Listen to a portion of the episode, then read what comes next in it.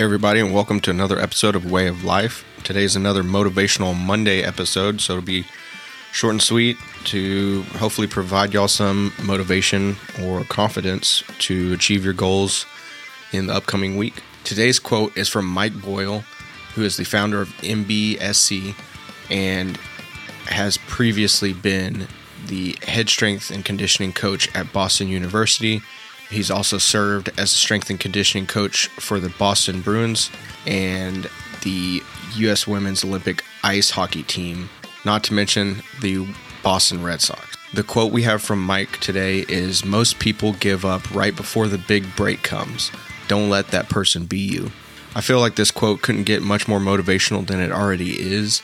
It is basically saying to not give up. If you have a goal in mind or a dream or whatever, whether that's in or outside of the gym, don't give up. Even if you're making baby step improvements on a day to day basis, or even just like here and there on a week to week basis, you're still moving forward. And if you know, if you stop moving forward, reevaluate your attack plan and go in a different direction, but keep going after it. This is a great tie in quote to episode 9 called Motivation versus Dedication, and also episode 12, uh, Keep on Keeping On. Just basically reiterating how important it is to never give up. I hope this episode has helped you in some way uh, today or this week. And if you liked what you listened to, be sure to tune in every Monday and Wednesday. Monday is Motivational Monday.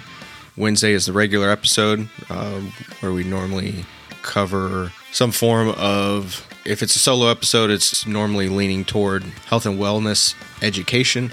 If it's an interview episode, um, those are my favorite to do at the moment. Um, but yeah, it'll those are normally a little bit longer. Uh, once again, if you like this, share it with a friend. Feel free to leave a rating and review on whatever platform you're listening to this on. And I look forward to hearing from y'all on the hotline. All right, y'all have a great week and much love.